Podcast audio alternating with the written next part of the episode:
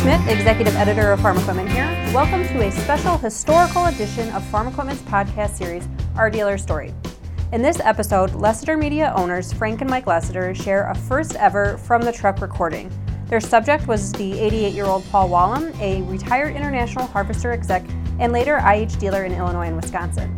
The Lessiters took the 88 year old Wallem on a drive down memory lane and a journey to Case IH headquarters in Racine for his first trip there in 33 years. Wallem ran two dealerships, Wallem International and Central Sands International in Illinois and Wisconsin, for 17 years, exiting the business within a couple of years of the industry changing Case and IH merger.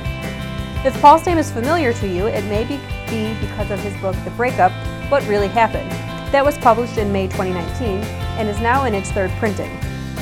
This story has gone viral on the Farm Equipment website since our editors posted initial coverage online in August 2019. You can find the historical collection online at www.farmequipment.com slash ihbreakup. Before we start today's conversation with Paul Wallem, I wanted to thank our sponsor, HBS Systems, a multi-generational company that for more than 30 years has provided leading-edge systems and software technology designed specifically for ag and construction equipment dealers. Thanks to HBS for making this podcast series possible. We'll jump into their conversation, recorded in Frank's Grand Cherokee, as Paul retraces his past and what led him to leave a high ranking major line OEM career to be a dealer principal. Here's our special edition of Our Dealer Story Wallem International and Central Sands International.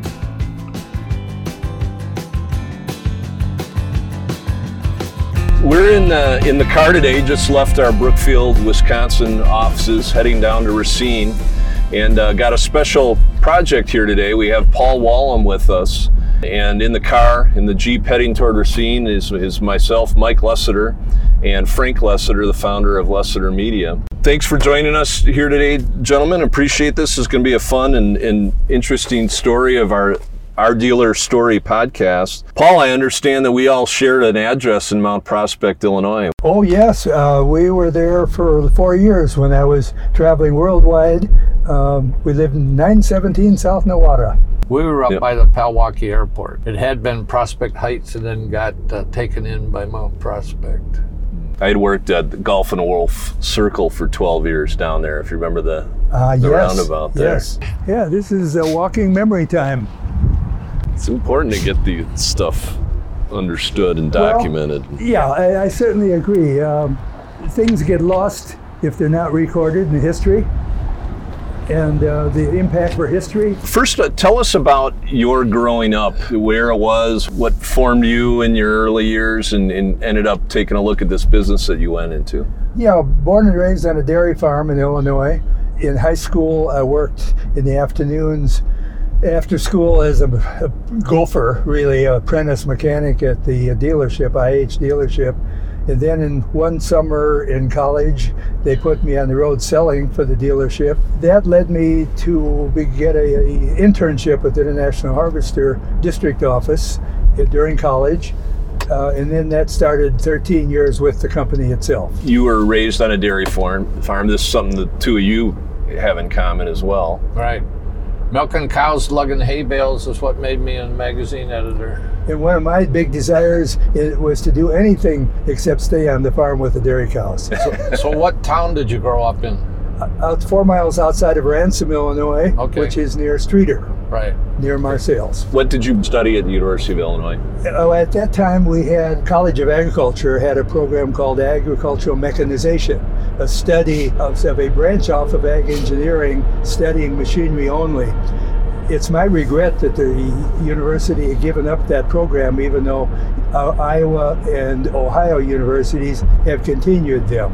Well, you were smarter than I was. I was a dairy science major at Michigan State, and it took me to my junior year to realize I didn't want to go home and milk cows.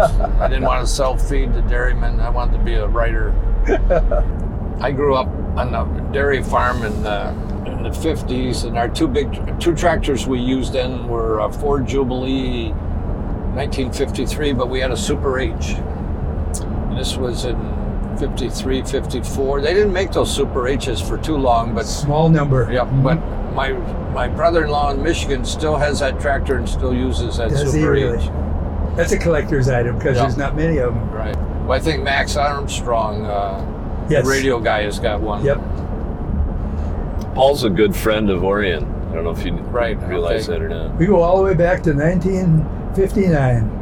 There's another guy that grew up on a dairy farm and Yep. got away from it. Yeah, we've done a lot of business together. We've been good friends for a long, long time. So this uh, high school apprenticeship helped seal your your interest career-wise. I think uh, probably our Streator High School was a little ahead of their time. They had a program juniors and seniors could leave class at leave the college, uh, the high school at one o'clock if they had a um, internship, so to speak. So that's what the dealership gave me.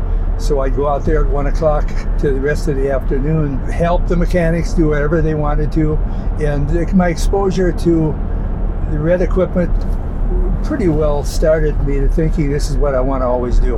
A very, very successful program then. Yes, it was. You had said Melvin had become a, a company store, correct? Yes. Chuck Melvin sold out to International Harvester. This was early on when they started installing company stores and buying out dealerships. Stoller has a store down there. Is did this Stoller become? now has the Streator store. Yeah, Clark Stoller, a, a really a fine operator, uh, has I think six stores. He has Ottawa, where I was born, and Streator, where I we went to high school. He has those two stores along with his other ones. you have a, a very interesting background with IH. Can you kind of walk us through that path uh, when you joined IH and, and the various roles and responsibilities over, I think it was 13 years? Yes, uh, the first summer was um, installing fixed packages on elevators. That was a summer program between my junior and senior year. Then in my senior year, I went uh, full time with the company after I graduated and went until I went to the Army for two years, came back with company, started out as um, assistant blockman, then a zone manager or blockman in Wisconsin, supervisor of product knowledge in Madison IH, then to sales manager in Peoria, Illinois, then into Chicago as um, product knowledge nationally for sales supervisor for TD6 crawlers and for Cub cadets, and um, then went from there into a general management training program where for a year 20 of us spent time in individually in different locations throughout throughout the company. Uh, might have been truck, might have been parts and service, trying to learn everything about the company. During that time, then I was offered uh, the job as farm equipment export manager worldwide, which I took, and traveled to about 52 countries, I guess, until I decided to re- resign and buy my own dealership. You were doing a big stint in Europe at that time, right? uh, living in Mount Prospect, but traveling in and out of the country all constantly. Uh, in those days, we didn't come home weekends. I'd be gone four weeks at a time, which was one of the reasons I ended up quitting because my kids were 11 and 7, and I sort of became a stranger. But yeah, I had four offices uh, that worked for me: Lebanon, uh, uh, Beirut, in Lebanon, Brussels in Belgium, Lima in Peru, and uh, then Singapore. And I traveled between those four offices constantly. the term uh, blockman before, and, and Paul mentioned it. it. That's a term we don't hear much about today. Tell us what that meant back in the day. Paul may correct me on, but it was kind of the district manager. It was the territory manager. but That's they right. Called them blockmen. And I don't know if you know this or not, but I came to Milwaukee in uh, '67 and edited the Massey Ferguson magazine for Did you? three and a half years. And they at that time they had maybe six or seven company stores, and uh, I think they had built theirs. They were trying to use them as uh, to show other dealers how they ought to upgrade their dealerships. And uh, Massey in those days had some really pathetic dealerships. It would be like a, garage or a shed in some gas station someplace. But they had some good dealers, but they had some that weren't so hot either. In fact, one time I even interviewed for a job at International Harvester on the magazine. I'll be darned. I visited the Massey Ferguson School uh, in England because we were patterning our, we're trying to improve our school in Tifton, Georgia, and use the Massey School as a pattern. They had a very good training school in England. So I didn't know that you had uh, looked at a job at International Harvester. Did you ever find out if Paul was the one who blackballed you? No, I didn't. he, he was out of the country when I interviewed. You had said maybe on the phone to me, Paul, that things you liked most was calling on dealers in your in your career. I thought about that a lot when I was writing the book. I got to thinking back about the different jobs, and I had Harvester had given me a huge opportunity. I was the, I had the opportunity to be. I was the youngest sales manager in the country for Louisville and Melrose Park products, and uh, youngest export manager, and that was simply because they were awfully good to me. Uh, but then I started thinking back in the loss of being home at night and uh, thinking about all the dealers, and they had they were home every night and they chose who they hired, who worked for them. And I got thinking back, I had 21 dealers in Wisconsin on my zone or block um, in the late 50s. And um, I just admired them a lot. Decided then I wanted to go be a dealer as a result of my experience with those dealers. So yeah, I thought that zone manager job, not the most interesting, but one of the best jobs that I had when we were in the office talking about in in Michigan, uh, you know, a, a, guy with a operating a dealership out of his house, and I heard last week one of the very famous dealership in Kansas started out of the back back end of a bakery. That was a John Deere dealership.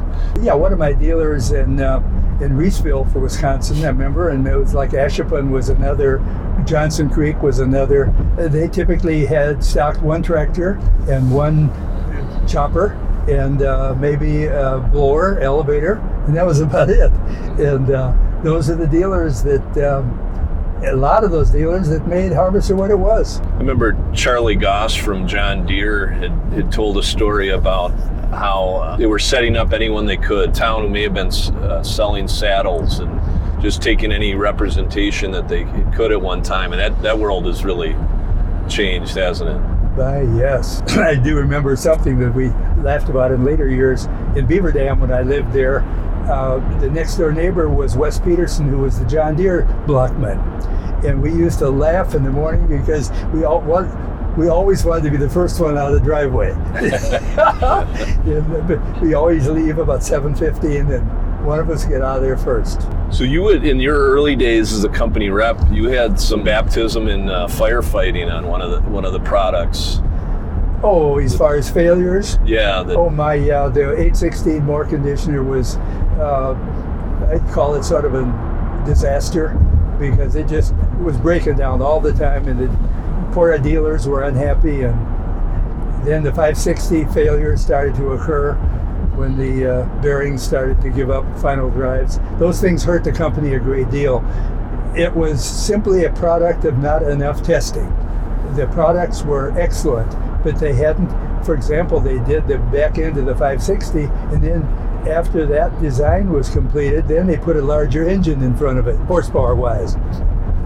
If they had tested it, they would have found that failure those are the things that hurt the company back in those years. Kind of leading up to the decision to go on your own in five weeks in Europe and the decision to which probably surprised IH. I, I, it surprised my wife because for six, we were scheduled to move to England, to London, July 1st of uh, 68. And uh, she had, the, the company had given her debriefings constantly about what it would be like to live in Europe. But after five weeks, I was coming back, coming back out of Paris on the way home, and I decided this is a crazy thing. Um, everybody in England was sending their Americans were sending their kids home back to high school here in the states so they wouldn't have an accent, amongst other things. And I thought I do not want to be separated from my kids while they're in high school, and so. Um, it was a great opportunity. I would have been assistant managing director for IH Great Britain, but I got home and told Brooks McCormick I was going to retire, resign. He was very good about that. What happened next at that point? How, you you came home and searched for the dealership? Uh, yes, uh, there were dealerships. Um, well, the big reason I could even consider it, because we had no money at that point, was the International Harvester Co-Dealer Program where they would let you get in very little money and then they would be really the, the managing partner. It worked well. That's how we were able to afford to buy the dealership. That was Belvidere. Belvidere, Illinois, yes. It was a dealership that was uh, failing, and the company wanted that location, so they encouraged me to um, become a co-dealer, which I did. How big of a business was it that when you walked in and, and Uh, took that it over? was- It'd been there. uh, There'd been dealerships in Belvidere for a good number of years. Uh, Deere was strong, stronger than IH there. My next door neighbor Joe Poulter was a strong dealer. Uh, our dealership that I bought out was having problems, but they were also a truck dealer. So between trucks and farm equipment, we did we were able to do a lot of business. We were at one year I know we were second largest in the state of Illinois. One year we were the largest dealer in parts uh, sales, but that was over a 17 year period.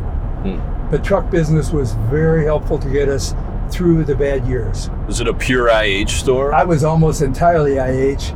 I had too many friends and too much involvement with Harvester, plus they were a co-dealer, to take on any short lines whatsoever.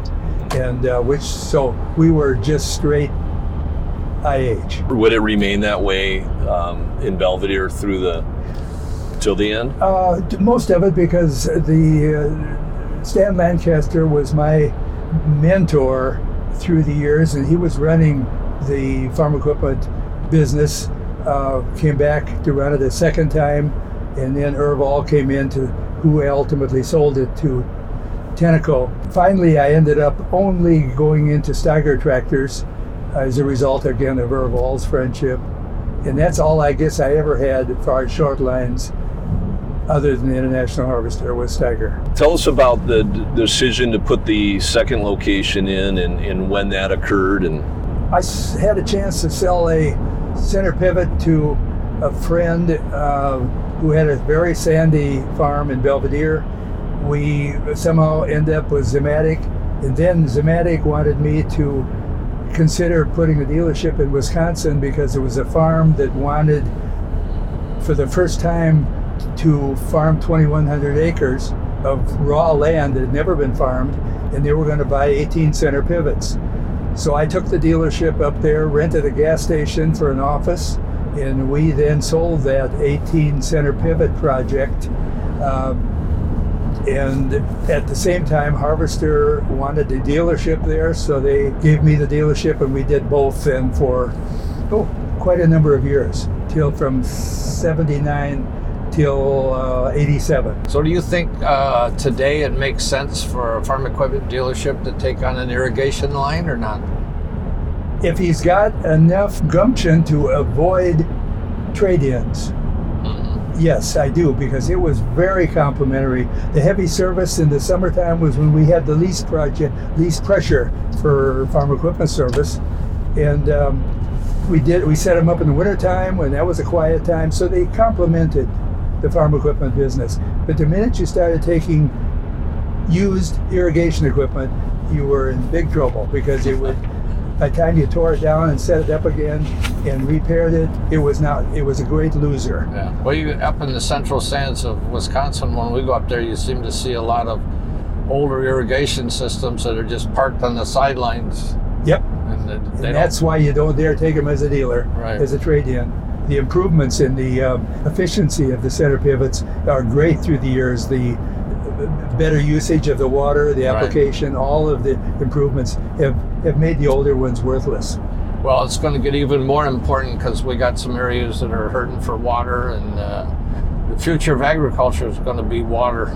So you had had a, um, a bunch of the international visitors. Tell us about how many how many international folks came through your place over the years. we were close to Chicago. We were only 60 miles, and uh, with my background with the company and with export, a lot of the uh, folks that would come in from foreign countries, the company would schedule to come out and visit us. Um, I guess we had visitors from over 20, maybe 24, 25 countries during those years. Some large delegations from China uh, for one time at one time but uh, it was fun. Uh, our employees gained a lot from visiting with them, hearing about their experiences. Most of them were were farming, but some were dealers. It was a good experience for our dealership. You had some stories that it, it raised some eyebrows about visitors coming into the country, right? And- Oh yeah, yeah. The FBI story. A group from China, I think it was China or Russia. Can't remember which. Came in, and the FBI office called me when they saw the piece in the paper. Wanted to come out and ask me what they had talked about, and uh, they did come out and talk to me. And uh, hey, we were talking about agriculture, and there was not much secret going on about anything but agriculture. Well, we, we live in Milwaukee. In the early days, uh, the Russian tractors, what, Belarus? Yes, Milwaukee was their headquarters for the United States. And we have some friends in our suburb who were FBI agents, and they kept a pretty close eye on any of these technicians that came in from Russia a to bit. work on these tractors. In fact, we had one, we have one friend who's retired now from the FBI. He spent his total time dealing with Russian affairs in Wow. Milwaukee. Wow. Mm. Belarus, this brings up another story, Mike, that I, I haven't thought about for many years. I had two representatives in uh, the continent of Africa uh, were, well, they, they called on the distributors for us. And um, one of them was quite adept. He had been uh, involved with Harvester for 10 years before I uh, joined, and he worked for me. And then out of the blue, he disappeared. And I got no correspondence. I talked to our own export people, and they said, um, well, you'll need to talk to some other folks in the company. Turned out that, as it all turned out, he had been working as a Iron Curtain spy. Really? And he was a good guy. I liked him. He was American, but he'd been turned, and uh, then he was never seen or heard of again. Well, sometime in the, I think in the 80s, we, so I had some visitors in the office, of farmers from Zimbabwe. And then the revolts took place and they told about burning all these farms and murdering people. And you always wondered whatever happened Yeah. to these people. And they'd actually been in our office, I'd met them. What were your proudest moments as a dealer? I think probably the first one was um, the Excel program that Harvester created back in the 70s, um, where dealers meeting a whole batch of standards became an accredited Excel dealer. I just believed in the program very strongly, and we were the first one in Illinois. And our employees were all recognized by the company as being uh, Excel employees.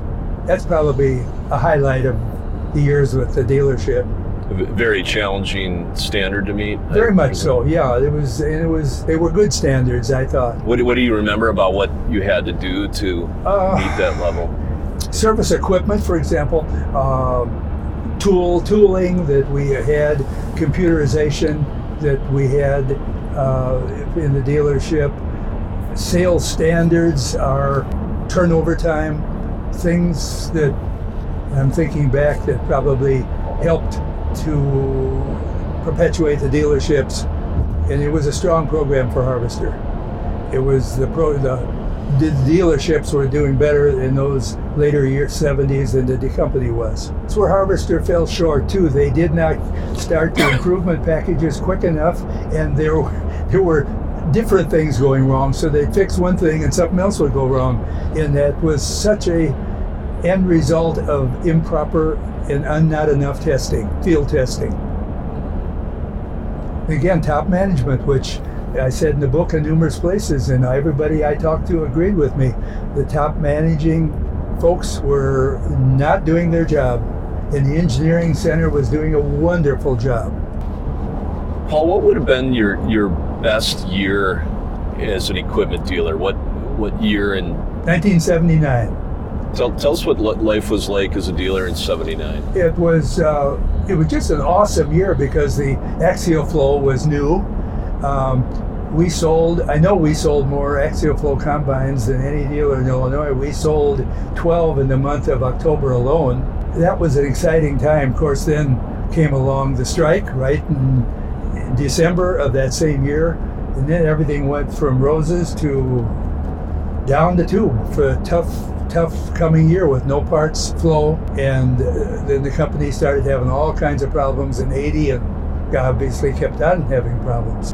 In in '79, we didn't know what was coming next in the general economy. Everything looked good. I mean, everything just looked great. We were so busy and everything parts, service, sales. We couldn't, we couldn't deliver stuff fast enough. Do you feel like had that strike not happened at that particular time, or was there some other variable that, had it not happened, there IH would have had a better shot? Well, the strike was one contributing factor, but more than that was the grain embargo that Carter imposed in 1980, the incredible in, increase in interest rates, where they were in the mid 80s, early 81, 82, we were paying 22% interest on unsold equipment. I mentioned selling a dozen combines in October of 79. When I was writing the book, I started digging through old records. We only sold three new combines from 1980 till 1986 when I sold out. Three in all of those years. Uh, the interest rates, the farm economy, the grain embargo, and the strike, all of them helped to destroy us. General economy, grain embargo, that affected all the manufacturers, right? Absolutely, So there- yeah. Maybe there wasn't one thing, but if you think there could be a do-over, would it have made any difference? Well, there one one place I was just thinking a moment ago. We did not need new inventory, and yet McCardell uh, pushed the factories to keep building during the six, five, the five month strike equipment that we didn't need because the market had all started drying up in the early 80.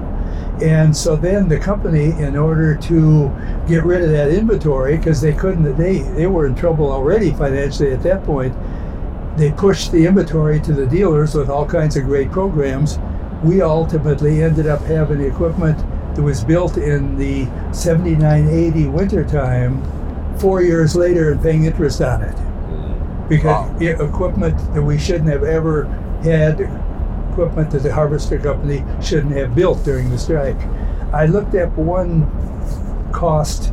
We were paying uh, 1984. Uh, think it was 195,000 in interest that year alone, Wow. with 22% interest rates on our two stores. We bought a magazine in 1981, and I looked back at the contract, and the contract it was a variable rate interest, but the maximum they could charge was 14%, which you thought was outrageous. That saved us because interest rates went to Good Lord. 22 to 24 percent.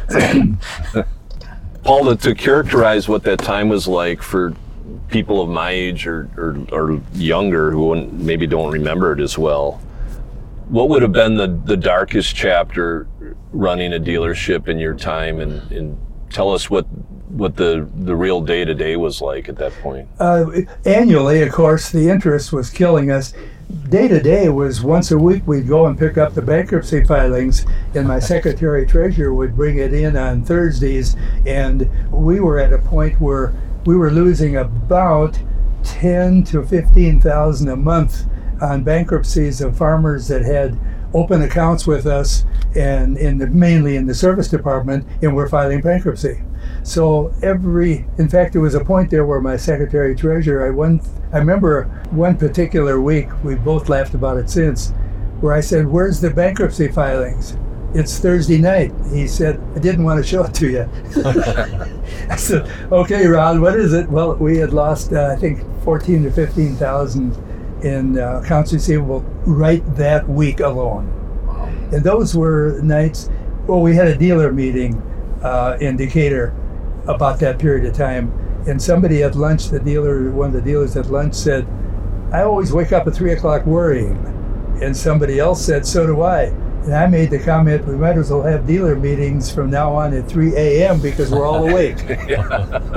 So the, the when those bankruptcies, the period where those were really coming in, I was would this have been 83, 84? What what time would that? I Have? th- I'm thinking starting mainly in 84 and then really accelerating in 85, um, maybe 82 through 85, I'm not sure, but they were significant. And I had farmers coming in, and when they closed the door to my office, I knew what was going on. Uh, one, one of a, a good friend, a dairy farmer, he came in, shut the door, and started crying. And he said, I'm, this is going to cost you, but I'm filing bankruptcy. and he had about four or five thousand in in shop bills that unpaid. So those were those were nasty times. And you had how many how many employees, families? Uh, we had 29 employees at the peak, and during those years, I was trying desperately to figure out ways to to uh, lower the pain level and the cost. But service was the whole key. We were living on service, and that was my biggest department. I think we had 17 in, in the service department. We really couldn't get rid of employees without cutting our own throat. Um, and, and I hated to let them go because the ones who had farm equipment experience, they didn't have any jobs to look forward to anywhere else either. It was tough times for everybody. Your wife Joan and the kids were they involved in the business at that point? At that point, oh yes, my son had uh, he had he was his own manager with International Harvester in Iowa, uh, right out of college. Uh, We went to Northern Illinois University. Then he came with me in '81, and uh, so he was living through this with me right up till the time we sold the stores in '86. Because the younger, my daughter, she was in high school. She was running parts uh, in the summertime, and so uh, they were they were part of the business, but not. I have, did I, my best to keep them out of the financial stress, but Jeff knew what was going on. My oldest. That is an interesting challenge. I would say as a as a son, um, my parents were going through a very hard time, and, and I didn't realize it at the time at all until I was about a sophomore in college when my mother told me. Dad, mom, and dad didn't bring it home at all, which I'm sure had its challenges. Yeah, it didn't help much to come home and say, "Oh my God, things are bad." it just didn't. There was there was no reason for that. How did you know when it was time to to wrap it up? Oh, I started trying to sell both of them, and well, frankly, uh, after the merger and the announcement in November of '84, I started to lose my enthusiasm rapidly because we had a uh, case industrial store in Rockford, 15 miles away, and they were had immediate access to all parts, including all my farm equipment parts, and they were selling the parts for less than we were. So I felt sort of had a um, an enemy in the backyard, and I started trying to sell, and uh, it was there were just no buyers at that point. I finally um, ended up selling it to a family that closed it in 10 months. They were big farmers, they were experienced farmers, but they were not um, good at, at all at the dealership. And 10 months later, it was closed. And the other store, then I sold it to my a fellow who had come in, a friend, partner, and uh, he kept it going after that for a good while. I'm Jack Zemlicka of Precision Farming Dealer Magazine. If you want to be more successful in precision ag sales, service, and support, join us for the annual Precision Farming Dealer Summit, co located with the National No Tillage Conference. Check out more information at precisionsummit.com. Now back to the story of Paul Wallem and what Paul recalls specifically as a day that will be remembered in infamy in the farm equipment business, November 26, 1984.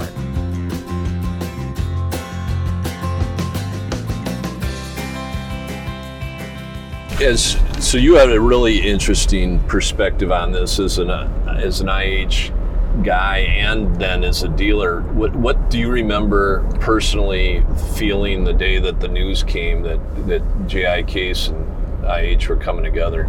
I knew it was coming. Um, at that time, Orion Samuelson and Stan Lancaster, who had retired from running the farm equipment division, and myself were doing programs amongst, we called it AgCon, short for Agricultural Conventions. We did an AgCon program to dealer state convention um, annual meetings. And so we all knew it was coming. So you knew it was coming. It wasn't Yeah. a surprise for you. It, but- it was not.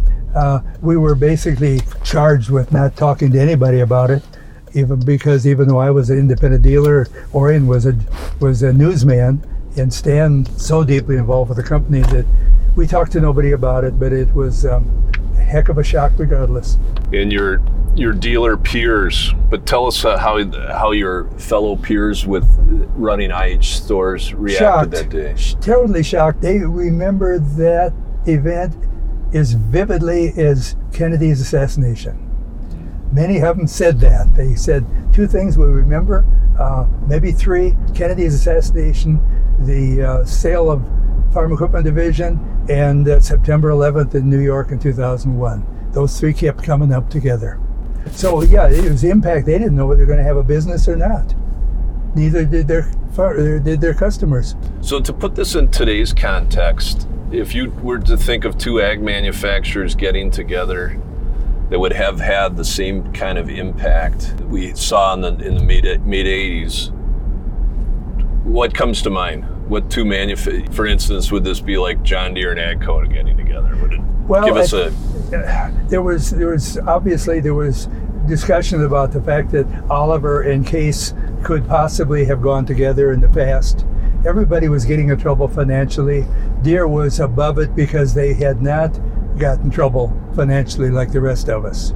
So I think that um, most of the companies, Allis and What? Were in trouble and ready to find a way out.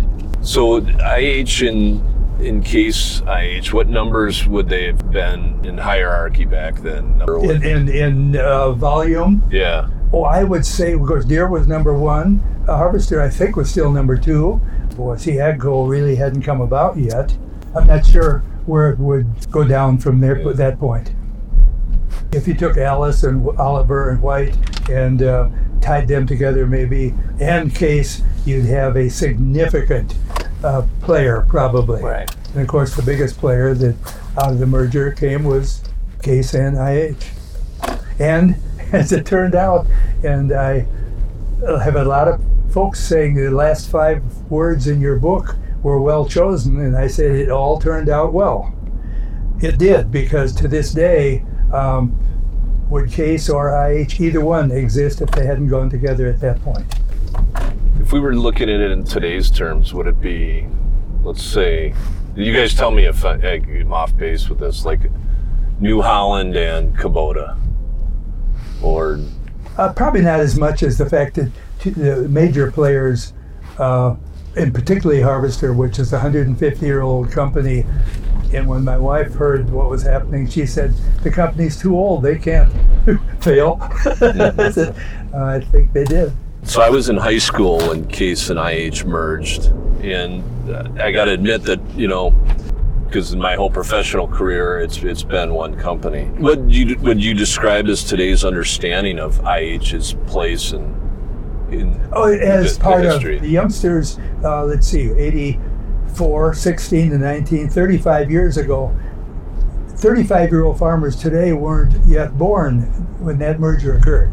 Mm-hmm. So to them, there is only one red company, and that's Case IH and Deere as the two major players. Uh, most of the youngsters don't know anything about IH history except the ones who have found it grew up in families where the harvester was involved. the opportunity to speak to someone of my generation and younger about how important IH was or the innovative and engineering enhancement. What what what comes to mind from from you two guys? Well, the, without the without harvester, the the air planter would not have come about, which is today the typical way of seed placement. The cyclo, the rotary combine uh, may have never come about because, or certainly wouldn't have come about in the 70s because of Hinsdale's engineering. Um, hydrostatic transmissions were well advanced by Harvester as opposed to anybody else.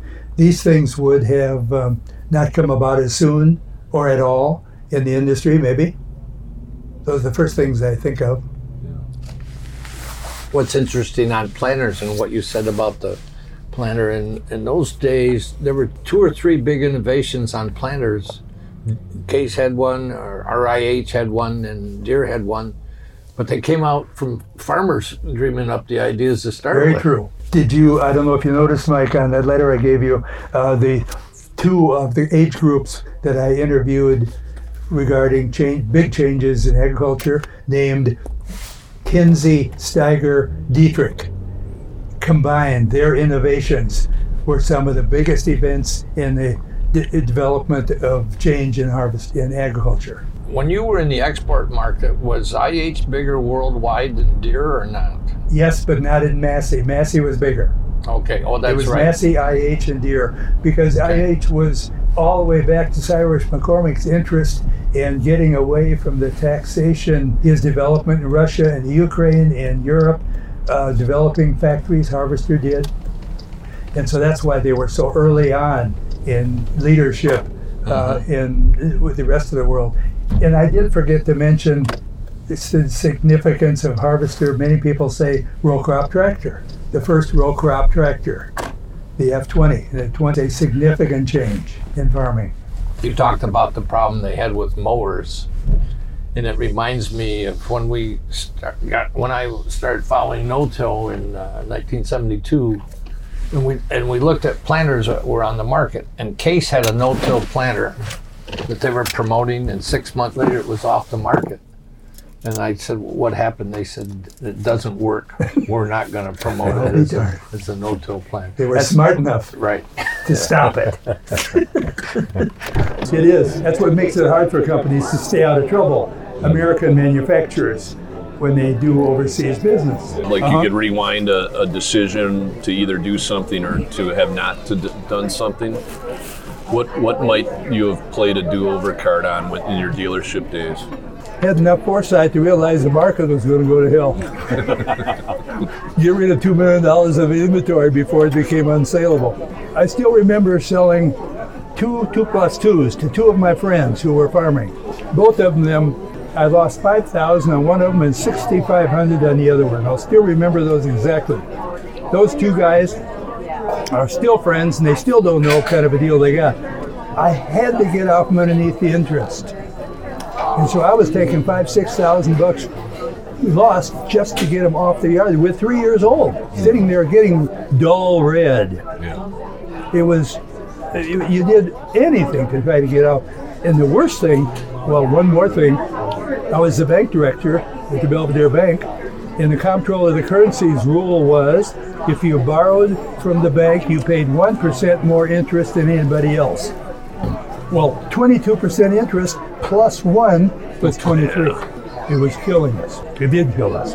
When times were good, did you make more profit off used material, uh, equipment or new? Used.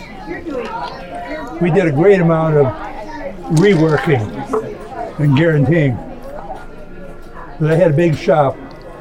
A big part of our income was shop. So in the wintertime, we'd take a truck, we store from one end to the other.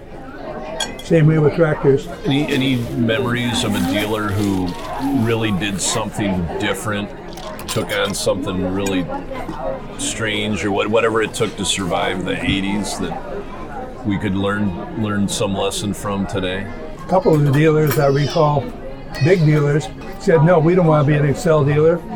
We're not going to add those costs. We can't afford it. We don't want computers. And they survived because they did. They had a lower cost level when all everything went to heck and the rest of us did. That was uh, That was a significant. counterproductive. I thought at the time, I thought, boy, we ought to be.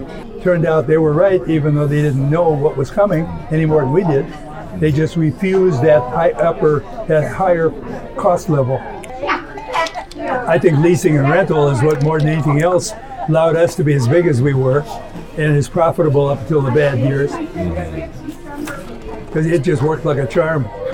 So would you would, would you have been one of the leaders at that time, looking in that direction? Oh yeah, there was nobody else. Dealers thought I was nuts. Yeah. The other surrounding dealers thought I was nuts. Well, the nuts before, I'll be nuts again. Yeah. Why, why did they Why did they think that you were nuts Uh, for doing that? I thought we was going to take away new sales. But what we do, let's say we take the tractors, because we were fortunate, Green Giant was in Belvidere. We'd lease to them 15 tractors. They would put uh, on 200 hours on them. We'd bring them in, and I had one man did nothing but spend all of his time restoring those to new to looking like new again. A detailer, and he would paint the tires. He would do everything to make them look new again. We'd put them on lot in fall. We had received about three, four thousand bucks out of them. We could beat everybody to pieces on a 200-hour tractor. There weren't any other 200-hour used tractors.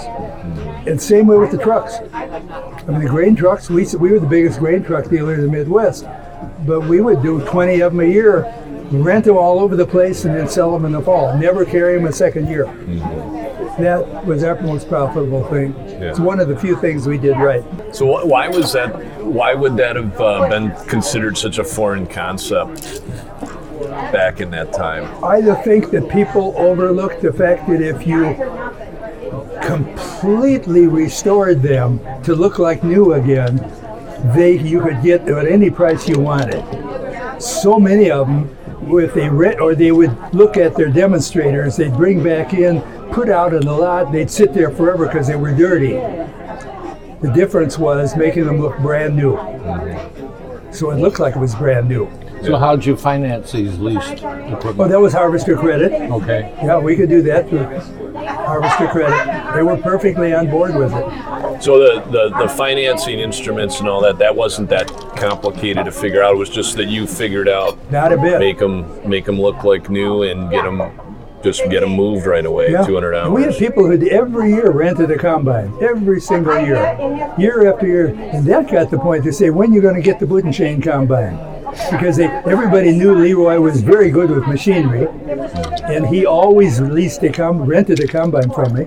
So in the wintertime, people wanted to buy the boot and chain combine. Or he was known as a very careful Yeah. machine operator. Right. And other machines, same way. They, the machine had a reputation. That's the way it is with some dealers in the Palouse. They know who's going to be the second and third owner of these combines. Yeah. Huh? And you want to be you want to get the boot and chime. You know that guy took care of it like it was a baby, and it's Yep. Yeah. okay. I get it. Some people don't have it in their heart to abuse machinery. Some people abuse everything, including their own. But some, some of these guys in the Palouse, they knew that Bill Smith bought this combine this year, and every year they're going to get that Bill Smith combine mm-hmm. because they know that guy took care of it. Comes back, the dealer knows who's going to buy these for three years. Right? Yep. And a lot of things haven't changed. The attitude.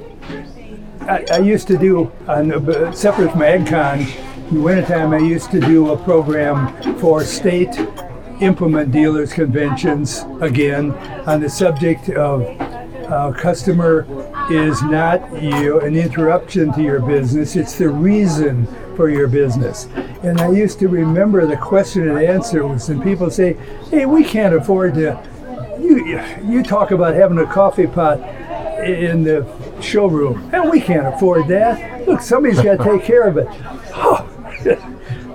Duh. Yeah. I mean, it just amazed me how people had sometimes were so short-sighted.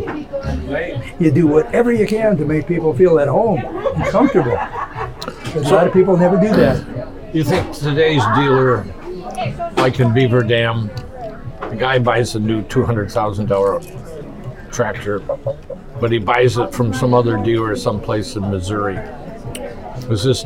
Is he still going to get treated as well for service and everything in Yes. Beaver Dam? I think dealers have finally learned that, that now, particularly now where warranty work can be profitable. There were many times in the past when a company would screw up their warranty programs. But no, where, where service is profitable, you don't care where you bought. And with internet, now every one of the people I did in the book, I asked them about, inter, about internet purchasing. Farmers. Here, they buy it all over the country. If they find uh, no doubt about it, people buy brand new cars all over the internet. They buy used cars.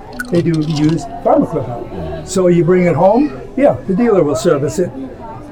Some some hold grudges, but if they do, they're not around long. And now that you have groups, group dealerships, which is a whole topic of its own, the goods and the bads of group ownership, uh, then the managers they're not going to worry about where you bought it.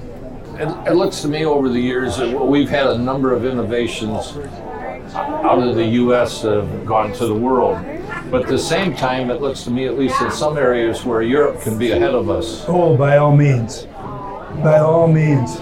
Look at how many times Europe has brought, brought us things like the Draper head Right, okay. that, that we didn't, uh, for some reason, and I'm not knowledgeable at all there, except I know that, like the folding corn heads and the Drapers, they are all European. And you'd think that we would have designed those because we have the big acreage, Yeah. but they're the ones that designed them. Uh, no, there's been a great amount of. I think it's because the Europeans have always had this struggle with uh, more. They don't have this the size of operations, so they have to try to come up with clever ideas more than we do many times.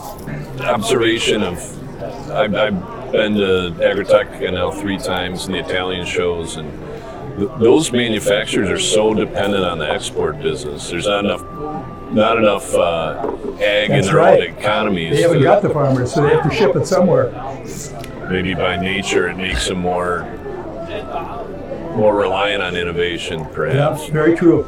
Well, they never, they, they never saw big acreage fields in Europe until the Berlin Wall came down, and then the, the Eastern Germans had the huge operations. True, true.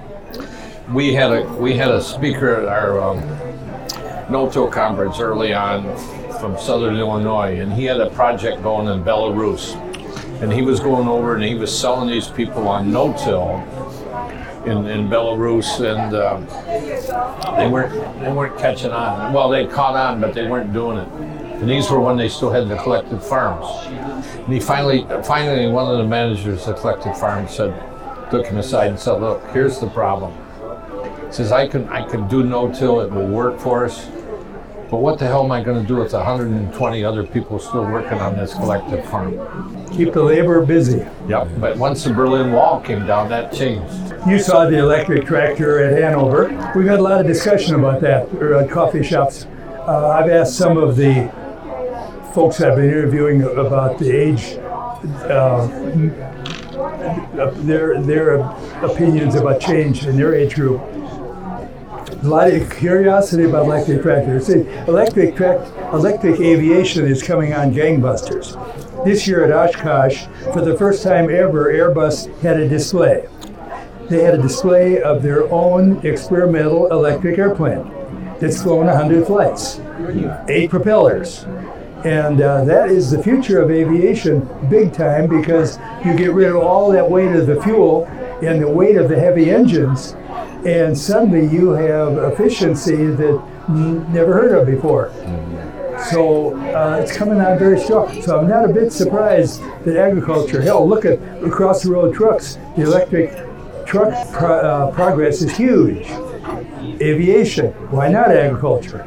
Yes, agriculture. question for you that um, on this whole autonomous tractor and autonomous vehicles I've written something here lately about whether the majors have too much to lose to be the ones that propel this thing forward. You know they've got all this capacity and production plants that build tractors and everything. What's your and, and we have some evidence of the specialties coming up you know the dot automated autonomous tractor, diesel powered Yep. autonomous. Tra- What's your take on whether the I think they'll. I think they, like Deere and Case IH, will uh, maybe cut kicking and screaming, but will have to fight to stay right up in front, or get swallowed by the other one, or the other ones, uh, because it's inevitable. I I- got so fascinated with some of these ear interviews when I did folks with a dealer. Here's a guy 60 years old that says, "I have no fun, sons. I don't have any kids that grew up with their thumbs." I'm fighting this automation because I can't understand it. But if I don't get on board, I'm dead. So I don't know what to do. I can't afford to get out. What do you think I ought to do? I said, I think I'm just listening here.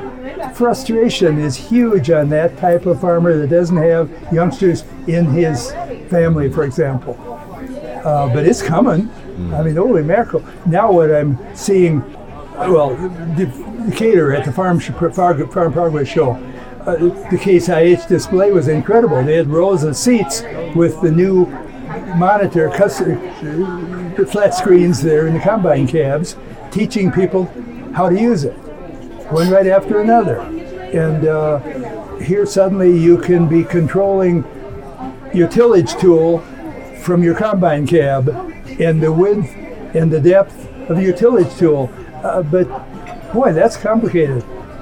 But if you either get on board or get out, We did a cover on uh, farm equipment five, six, seven years ago. A piece of artwork from Case IH that showed four or five combines in the field with no cabs on them, and a guy in a pickup truck running all four or I five. have of them. not seen that. Oh my gosh. There were no cabs on the combine. Oh, Yeah. So uh, th- this week, one of our editors, or last week, one of our editors talked to an ag engineer at Ohio State, and he says, "I think the farm equipment dealer, the future is not going to be selling iron. He's got to, it's going to be selling service." Keith Weinlater, Executive Vice President of New Holland, retired. He now, his sons do the John Deere in the dealerships where you can order parts, like you order hamburgers in McDonald's now. His sons do those. Keith, I interviewed him in my book. He's a friend of Irv Alls, who used to run the Farm Equipment Division. Keith says about the future dealership, color doesn't mean a hoot. The color of the machinery, the service, and the technology that the dealer provides, the, there's where the winners are. Now, they're also, the dealers are already telling me, some of them have are selling contracts, uh, service contracts on, so that they can do all the monitoring of the equipment from the, from the dealership some of the customers are saying this is an absolute ripoff. I'm paying you X dollars, and your people never come out of the uh, shop. They don't have to. They can do everything from the from the store. In many things, let's Yeah. put it that way. So the big hurdle is to get people to go ahead and buy those contracts and get the service, like I do with uh, with Geek Squad on their service on Apple computers. I wouldn't. I pay 200 bucks a year. It's the best buy I've had. I call them for anything. Hey, what the hell is wrong with my laptop now? Well, let me get online. I'll show you. I don't have to leave my house. They don't have to leave theirs. What, what's your take on the on the the groups that you've seen happen in this industry since your your time? in general, from my all coming from these questioning calls I made, the average farmer, I think average, combine them all together, would say, I miss walking in and saying hello to Charlie, my dealer forever, but I don't miss the fact that once a day the truck goes around all seven of the dealerships and picks up the parts I need. And I have them the next morning. I sort of like that Yeah.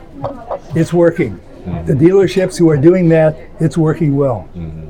Now Titan, different ballgame entirely, with 85 dealerships, uh, different, whole different world that is. But the typical 10, 12 ownership or seven, like Birkey's with 17 in Illinois, Clark Stoller with six, uh, Ron or Leo with five, four or five. Um, I think they're doing it well. They're Why do you- handling it well. Why do you say Titan is different? Well, because of, of this, it's, they're in all over the country, Right. And so the management for them is a whole different ballgame.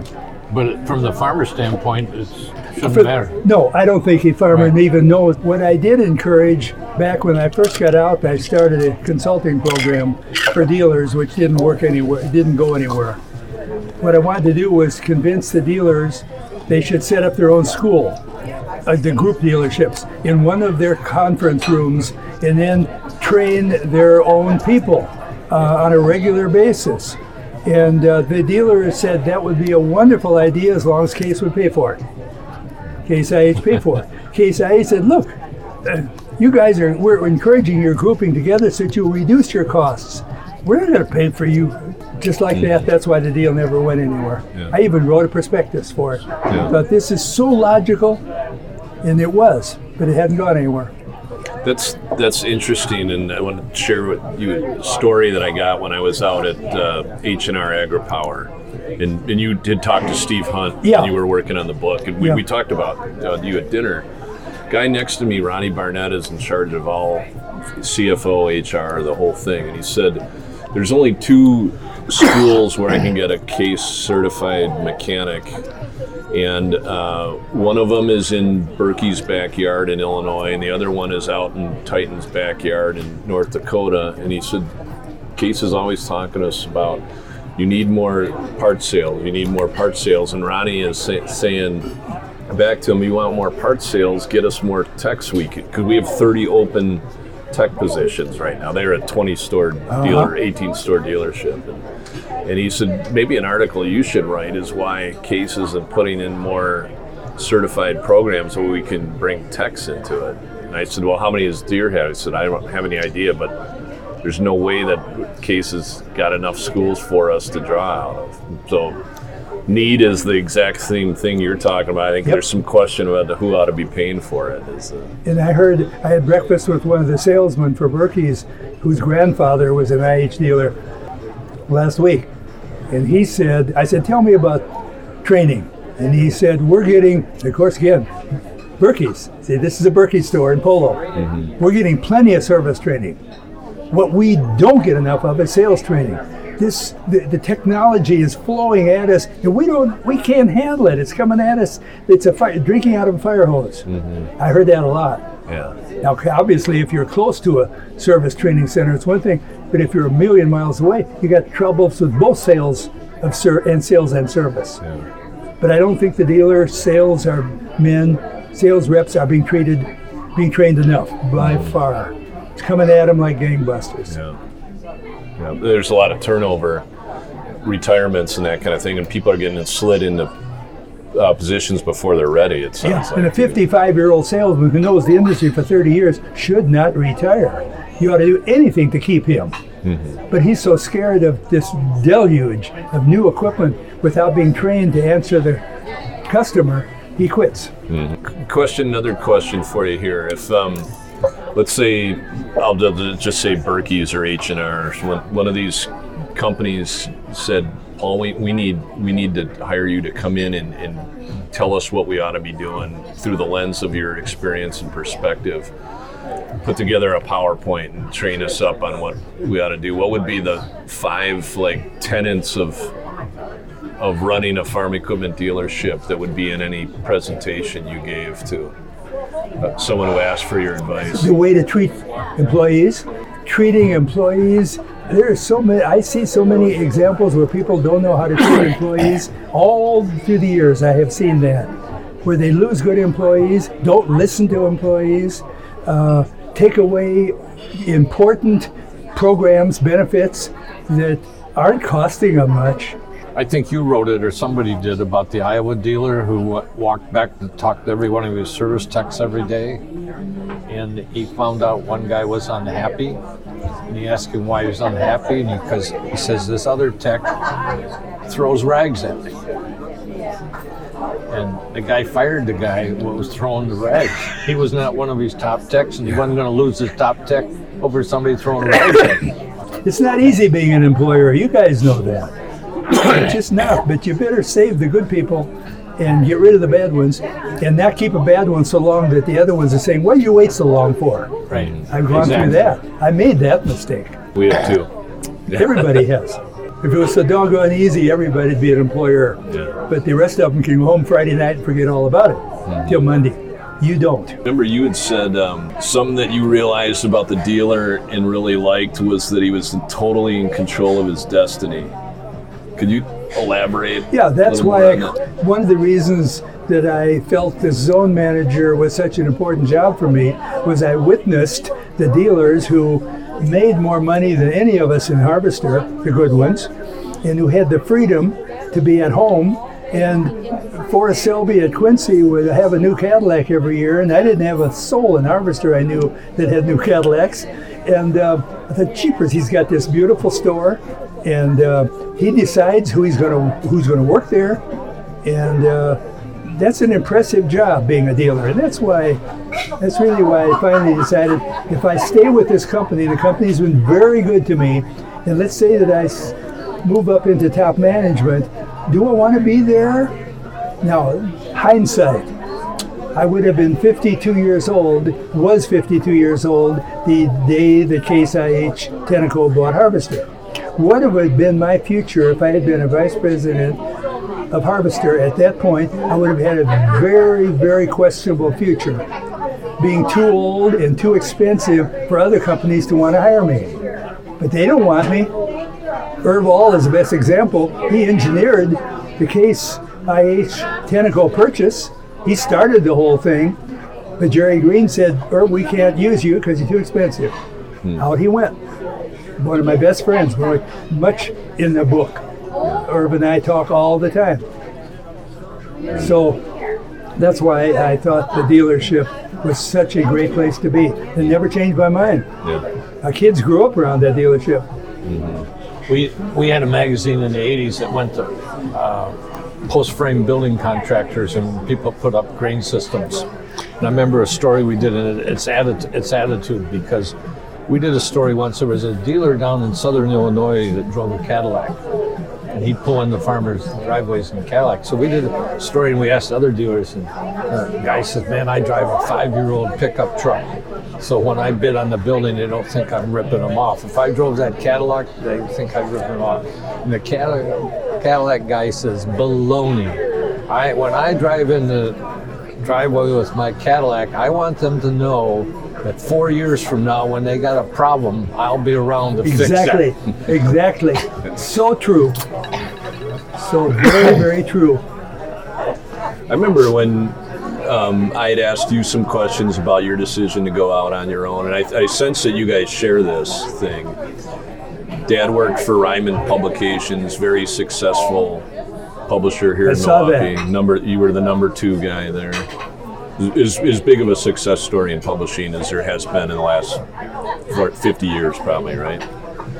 And I, and Dad said if I'd stayed there any longer, it would have been very difficult for me to ever go out on my own Yep. because we were, you were you've been presented with some stock and just you've been hand, you might have been handcuffed. Right. Is that a I'd way to put it? I'd have gotten fired too. I was 34 when I left the company, and uh, uh, people for years thought you were absolutely stupid. Here you give away what looks like a real good career, and not the career I wanted. And it never was. And I, uh, my whole family is grateful that we didn't, even though we lost a fortune in the 80s. Where would we have been? I don't know. Yeah.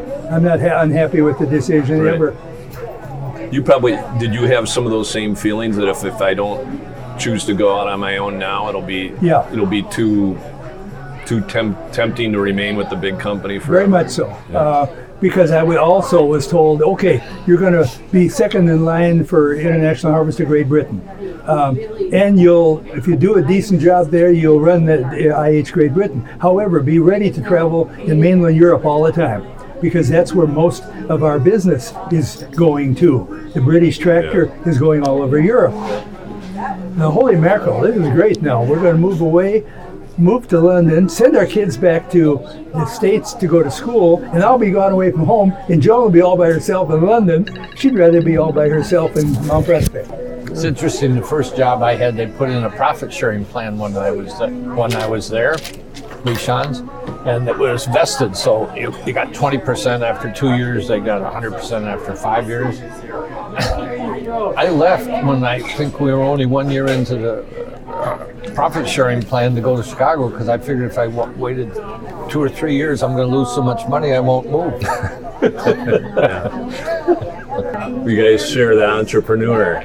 Right. We're sitting around. We were in we were in business, and the kids were sitting around the table one night and being an entrepreneur, which I think I am. And one of the kids says, "Dad, what if somebody came to you tomorrow and offered you twice as much money than you're making now? Would you go to work for?" them?" I said, "Nah."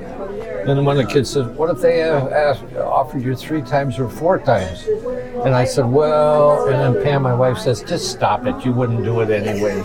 You'd think about it, but you wouldn't do it." That's right. Yeah. Change my way of life for money. I don't need the more money, but I want to keep my way of life. That's, I think, very true. Well, we sold a magazine in '89, and I was going to work for the new company. I couldn't hack it. They weren't. They weren't doing things wrong. They were just doing them different than what I was doing, and I didn't like it. It's fun to enjoy your job in your life. Right. Orion has said so many times on the air find a job that you love doing, you'll never work a day in your life. Right. And that's so true. I feel I feel blessed to have found that. You know, I'm working with great people in ag. Yeah. Sta- I mean, the, He's. He was going to say, "I'm working with great people in ag and my dad." dad's definitely part of the. I wanted to work with my dad. Initially, I wanted to work he with my said dad. in the past. He said in the past. No, I, I consider it so fortunate because uh, in our financial planning world, uh, you, you bring up somebody that's really sharp, and uh, suddenly then, instead of staying with you and buying you out, they leave and take a lot of the clients with them. Here, my son comes with me for the second time. We've proven we can work with each other in two different businesses, and when it comes time to for me to say, look, it's time for you to run this thing. The industry is changing too quick. I need to move on. I'm 79, and time to get move on. And uh, we went to the broker dealer. We went to a local accountant. Had them both evaluate the business. They come up with exactly the same figure. So he bought me out, and I live happily ever after. And he's happy in the business. It's such a privilege to have family involved. Well, I'm sure you two would not disagree with this comment. To me, one of the major privileges of my life is to spend so much of it with my son in business. Right. Mm-hmm. We were in twice. We were together. He left. He we went with Harvester, then quit to run the truck part of my dealership. Then went with Sundstrand, and then came back with me thir 20 years ago to in the financial planning office.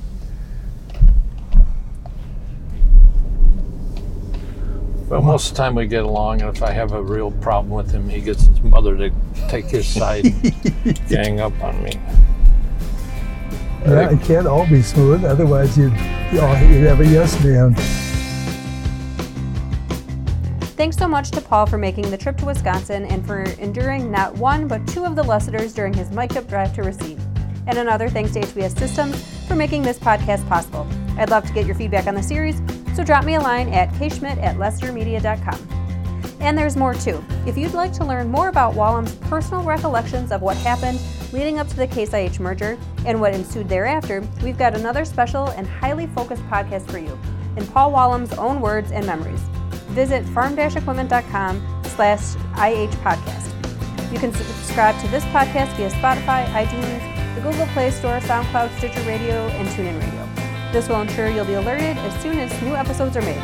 Until next time, I'm Kim Schmidt, signing out of the Our Dealer Story podcast.